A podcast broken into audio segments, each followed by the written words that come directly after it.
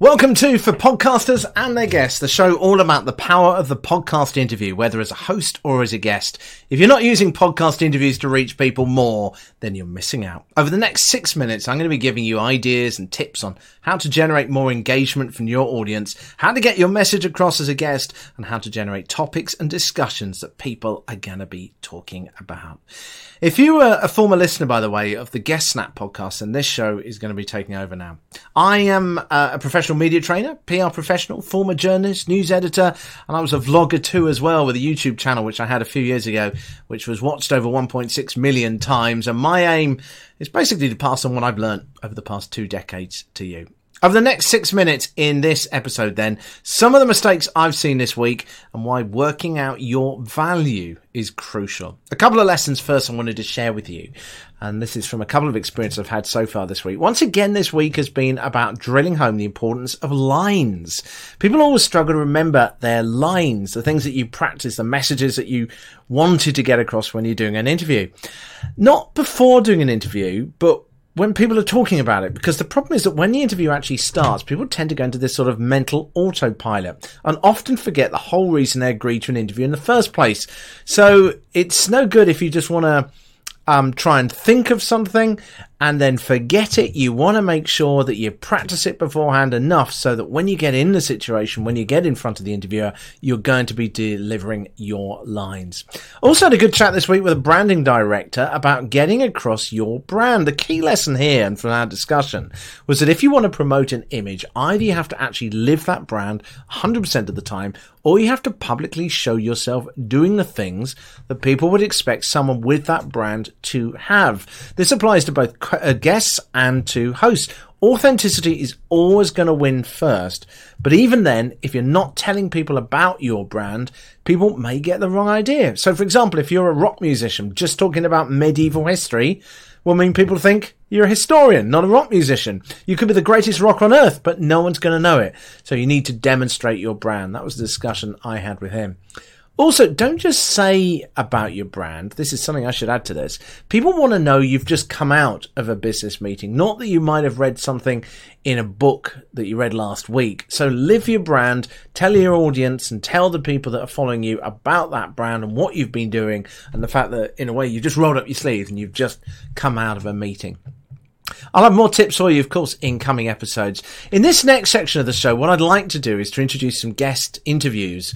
So if you have some tips on interviews, whether as a podcast host or you'd like to plug your podcast, for example, or as a guest and you'd like to promote your brand, go to guestsnap.com and sign up for a profile there. It's still very much in development, GuestSnap. It's something that we're developing ourselves, but we hope it's going to make podcast production and guesting a lot, lot easier. And we'll be picking all our guests from there. Now, let's move on to the main lesson this week. The importance of defining the value you want from an interview is the lesson. The most important thing, whether we're talking about podcast shows or traditional media, is to deliver to the audience the value they expect to get. No one listens to a podcast for no reason. You're not listening to this just for a random chance. You're listening to it to get tips on interviews, and it's the same for every podcast. To really engage your audience as a host or a guest, you want to define what it is that the audience wants so that you can deliver that.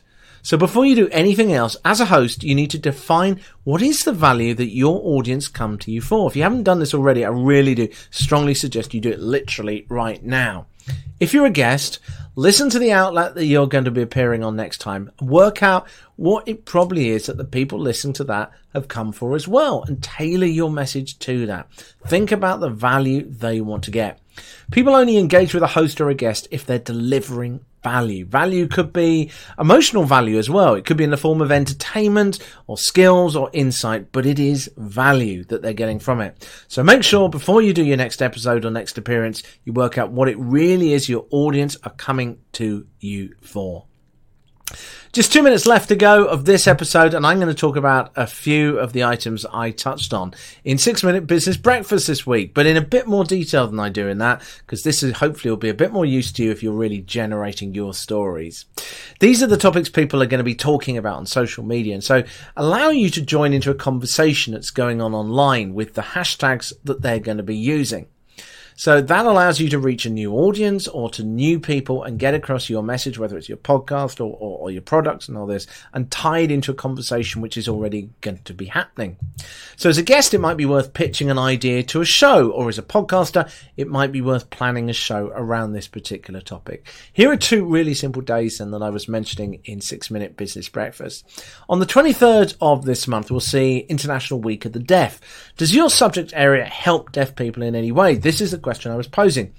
Now, there could be an immediate angle here. If not, then how do people who are deaf enjoy or use what you do? Are there perhaps any famous people who are involved in your subject area who could be celebrated or have a way of coping with your niche or your to- topic area that perhaps isn't normally something that's thought of as something that someone with hearing disabilities could do, but there are people out there who are doing it.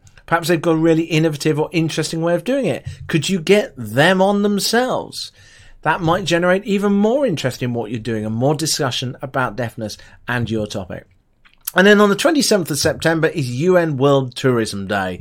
Yep, sounds like a very generic day, but just think about the opportunities from this. So many of you would be able to tie what you do into this if you think about it. If you're a travel show, then it's a no brainer. But if you're involved in, say, culture, you could be talking about your city, whether it's art, music, dance, or theatre.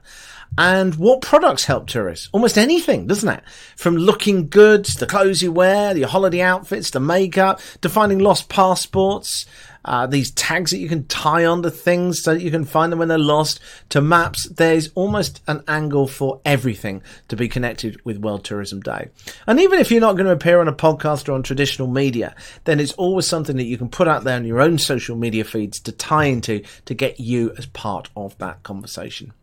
There is so much more to the media interview and to content that you can put out there in terms of discussions and the things you can get involved in. And I look forward to sharing what I've learned and teach also to other people over the years uh, right here on this podcast. And if you'd like to learn more tips, we'll also be introducing a course on Guest Snap at some point called Guest Snap Learn. So if you'd like to find out more about that, and if you would like to be a guest on this show's too, or six minute business breakfast as well, then just sign up to guestsnap.com. That's guest and the word snap.com and sign up for a profile there. More coming up on the next episode.